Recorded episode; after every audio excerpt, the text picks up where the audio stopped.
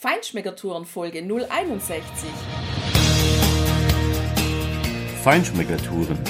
Der Reise- und Genuss-Podcast für Menschen mit anspruchsvollem Geschmack von Bettina Fischer und Burkhard Siebert. Hier lernst du außergewöhnliche Food- und Feinkostadressen, Weine und Restaurants kennen. Begleite uns und lass dich von kulinarischen Highlights inspirieren. Ciao, hallo und benvenuto. Heute sind wir in Pontestura, einem kleinen Ort im Monferrato. Und du hörst in dieser Folge, wo du in diesem Ort wirklich ganz frisch gemachte Agnolottis kaufen kannst. Wir erzählen dir von einem kleinen Museum, wo die Bilder von einem Künstler ausgestellt sind, der ganz in der Nähe gewohnt hat und heute nicht mehr lebt. Und wir gehen mit dir essen in die Osteria Adria. Und du hörst, warum diese Osteria ausgerechnet den Namen Adria hat und wie gut wir dort gegessen haben. Ja, diese Agnolotti-Manufaktur von Davide und Barbara, die ist wirklich richtig klasse. Sapore di una volta. Allein der Name ist schon so schön. Und ja, so schmecken die Agnolotti dort auch. Die sind wirklich handwerklich hergestellt. Die benutzen Tenero Null, ein, ein spezielles äh, Passamehl eben dafür.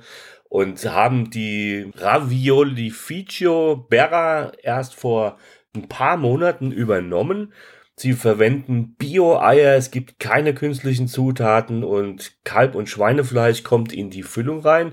Parmigiano mindestens 24 Monate gereift und ja, Davide und Barbara kaufen ihre Produkte absolut regional, maximal 30 Kilometer um ihre kleine Werkstatt, ihre Genusswerkstatt und da schmeckst du auch. Ja, und auch mit welcher Begeisterung die beiden dabei sind. Also wir hatten ja das große Glück, ihm zuschauen zu können, wie er wirklich vom Anfang bis zum Ende seine Agnolottis produziert hat. Und das war wirklich schön. Also vielleicht weiß ich nicht, kannst du auch, wenn du dort bist, auch fragen, ob du gerade die Chance hast, bei ihm über die Schulter zu blicken. Also das ist eine ganz kleine Manufaktur, aber wirklich mit den Maschinen ganz gut ausgerüstet.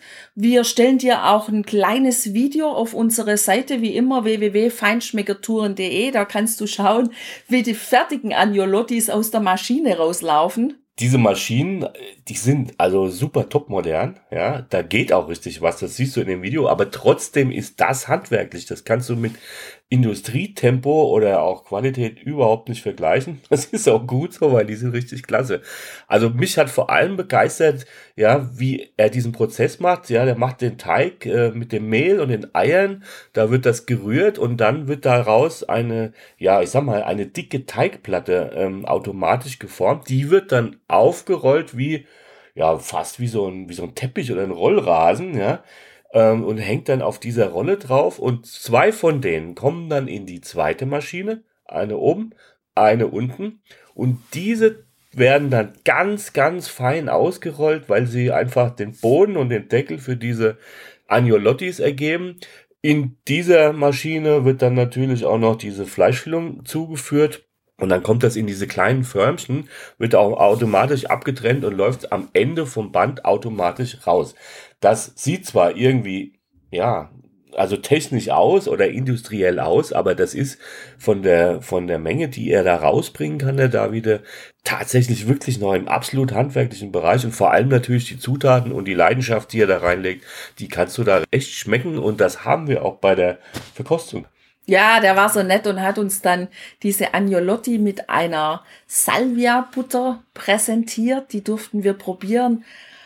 Ja, einfach ihm zuzuschauen, auch wie er das dann in seiner, also wie er die Agnolottis gekocht hat und dann mit welcher Hingabe er die in diese Salbei-Butter gelegt hat und uns auf dem Teller serviert hat. Das war einfach, köstlich, das zu sehen, wie jemand hier offensichtlich seine Berufung gefunden hat und die haben mir auf der Gabel auch echt geschmeckt.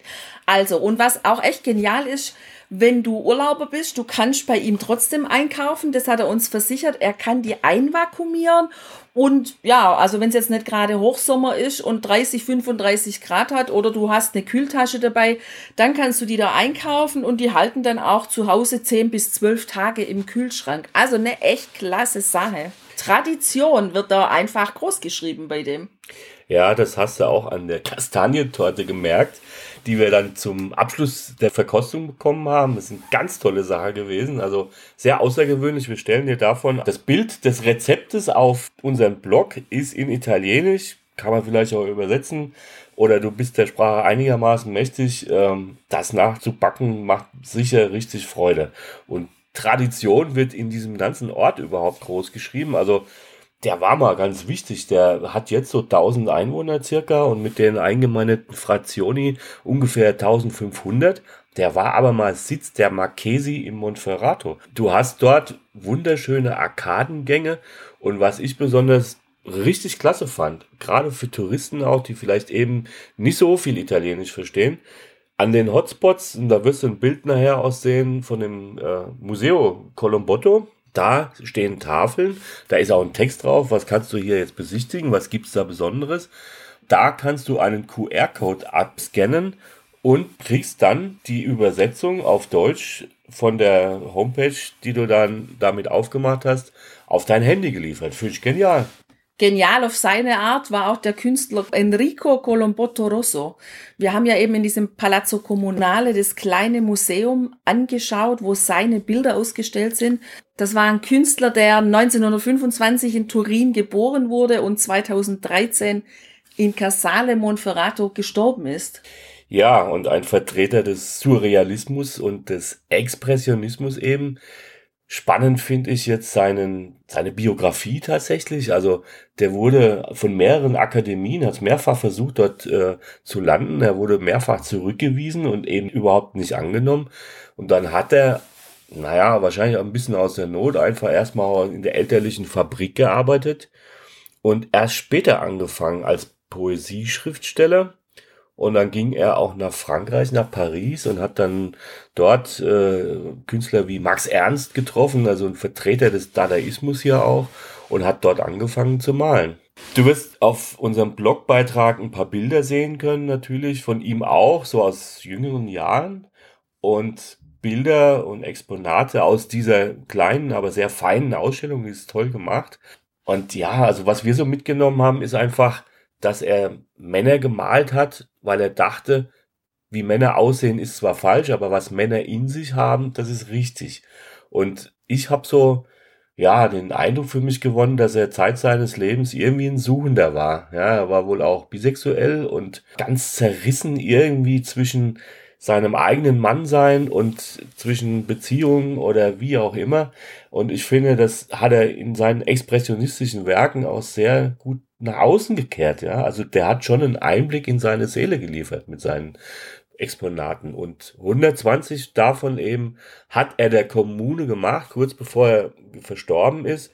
Und diese Ausstellung, die ist am Wochenende geöffnet. Du kannst auch sein Haus in Camino besichtigen, wo er gewohnt hat, um die Ecke quasi.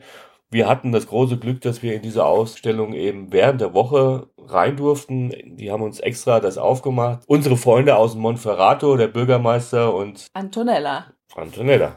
Ja, und aber das kann man auch nicht nur in diesem kleinen Museum sehen, seine Bilder, sondern auch in der Osteria Adria. Da haben wir zum Mittag gegessen.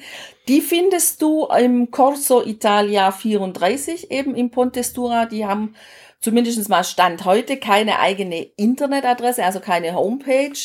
Von außen direkt an der Straße gelegen, sieht ziemlich unscheinbar aus und ja, vielleicht auch manchmal gar nicht so einladend reinzugehen, aber das ist ja bei uns auch so, haben wir schon oft festgestellt, von außen gesehen die Restaurants, die Osterien, die Trattorien, wo man denkt, na ja, ich weiß nicht so recht. Das sind meistens die, wo wir reingehen und wo wir spitzenmäßig essen. und genau das haben wir hier auch wieder gemacht. Ja, wobei ich fand das ganz schnuckelig. Äh, auch dieses kleine Plätzchen da, wo du draußen sitzen kannst. Du ahnst jetzt nicht, was für ein relativ große Osteria dahinter ist. Spannend war einfach, dass auch Enrico Colombotto hier gerne gegessen hat und oft gegessen hat, aber als Künstler auch nicht immer unbedingt so viel Geld hatte. Seine Bilder, die schmücken auch wirklich schön den Gastraum. Also wenn du dann da reinkommst, dann erwartet dich ein ganz helles Ambiente, viel in weiß, ganz schön dekoriert, also mit echt viel Geschmack und Fingerspitzengefühl. Ja, genau. Und der Colombotto Rosso hat uns die Tochter von der Adriana dann nachher erzählt, der hat hier eben öfters gegessen und weil er aber kein Geld hatte, dann hat er eben mit seinen Bildern gezahlt. Was heute, nachdem er jetzt ja einfach verstorben ist, eine schöne Sache ist, weil man dann da sitzt, essen kann, genießen kann und dann nochmal so einen Blick auf seine sehr besondere Kunst legen kann und sich da auch während dem Essen auch mal länger noch mit diesen Bildern beschäftigen kann. Länger beschäftigen solltest du dich auf jeden Fall mit dem hervorragenden Essen in dieser Osteria. Wir sind dort wirklich fürstlich verwöhnt worden und haben dort klassisch mehrere Gänge genießen dürfen. Begonnen hat's mit einem Tridicane Cruda, das war Battuta al Coltello.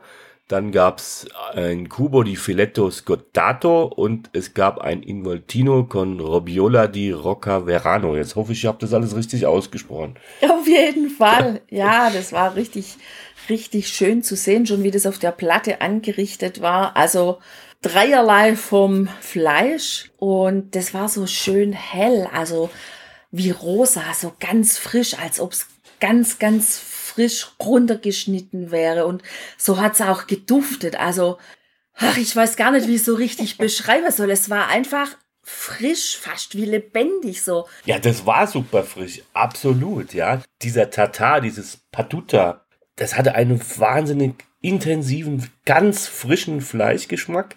Das war mit dem Olivenöl, was da dabei war, ein bisschen Pfeffer. Mehr war da nicht dran. Das war hervorragend.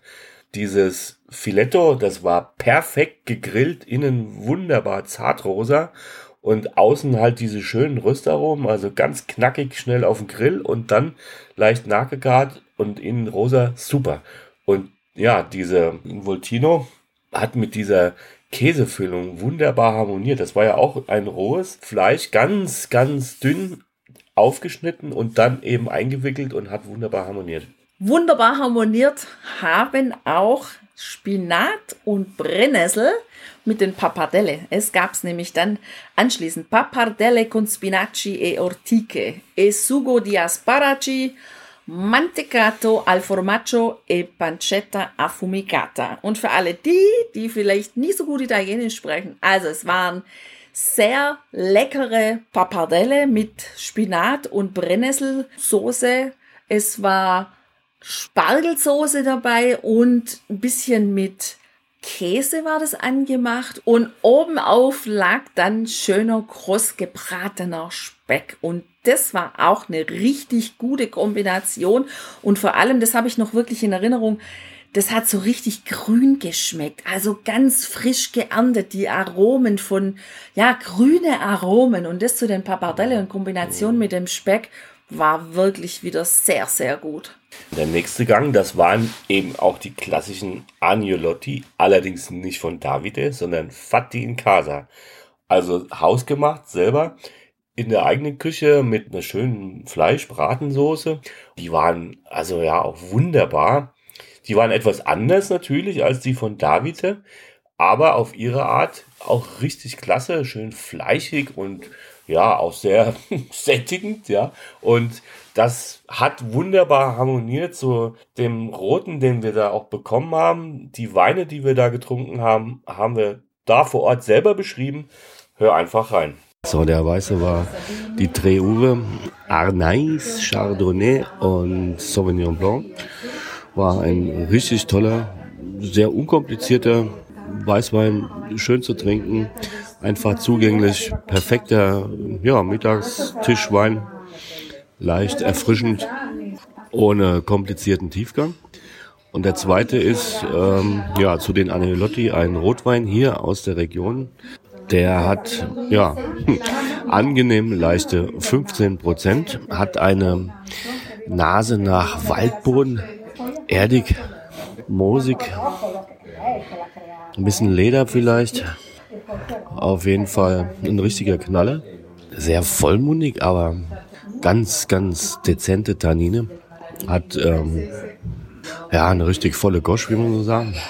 Anhaltend, fruchtig, ein bisschen marmeladige Frucht, dunkle Früchte, ein bisschen Kirsche, ein bisschen Pflaume, ähm, Brombeer. Ja, ist richtig ölig, fett. Passt wunderbar zu den Agnolotti. Ja, jetzt haben wir dir von der Osteria Adria all unsere Gänge schon mal erzählt, die ja in der Hauptsache Fleischgänge waren. Und der Name Adria hat uns an die Adria erinnert, als wir da eingelaufen sind. Und wir haben uns gefragt, wie kommt's, dass im Piemont, wo ja wirklich Fleisch, Agnolotti, Bratensugo so die Hauptsache sind, dass man dann eine Osteria Adria nennt. Und die Auflösung ist, dass die Köchin die Mutter der heutigen Inhaberin Adriana heißt. Und die Tochter hat gesagt, wir nennen die Osteria nach deinem Namen und kürzen das ab. Und deswegen Osteria Adria. Genau, das war überhaupt kein Fehler weil die Adriana, die hat auch so einen Heidenspaß gehabt, ja, und eine so gute Laune. Und ich finde, das schmeckst du wirklich auch in ihren Gerichten. Auch die Tochter war richtig gut drauf und richtig nett und wir haben viel Spaß mit denen gehabt. Das war so ein schöner Besuch dort.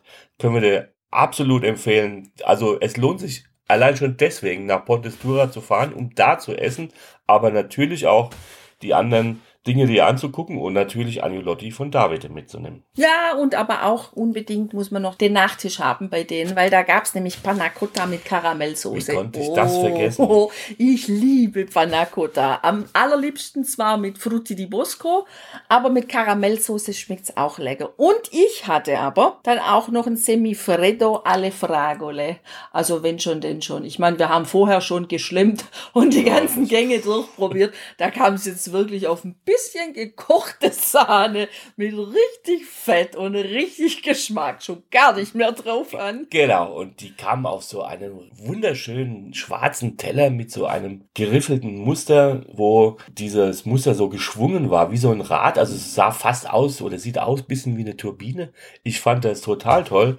Du findest natürlich auf dem Blog auch Fotos davon und ich denke mal, du kannst dir in etwa vorstellen, wie wir dort geschlemmt haben. Es war ein super chilliges Mittagessen und danach waren wir ganz froh, dass wir noch ein bisschen mit dem Auto so durch die Gegend fahren konnten. Ja, das hat super gepasst. So, und wenn wir dir jetzt vielleicht Hunger auf mehr gemacht haben, dann schlage ich vor, geh gleich auf unsere Homepage und schau dir einfach auch das Video an, das wir dir da reingestellt haben von unserem Agnolotti-Besuch. Und damit wirst du mit Sicherheit Freude aufs Genießen bekommen. Viel Spaß dabei wünschen wir dir heute schon und bis zum nächsten Mal. Ciao, ciao. Ja, und apropos nächstes Mal, unbedingt reinhören. Wir erzählen dir von einem ganz tollen Hotel, wo du sogar im Wein baden kannst. Also sei gespannt. Bis bald. Ciao, arrivederci.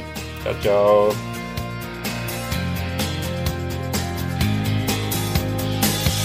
Hier endet dein Genusserlebnis noch lange nicht.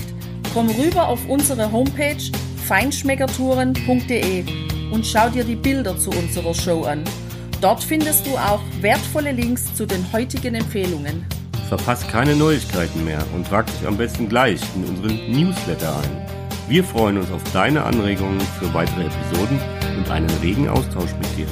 Viel Spaß beim Genießen, denn du weißt ja, wahrer Reichtum besteht nicht im Besitz, sondern im Genuss. Deine Feinschmecker Guides Bettina und Burkhard.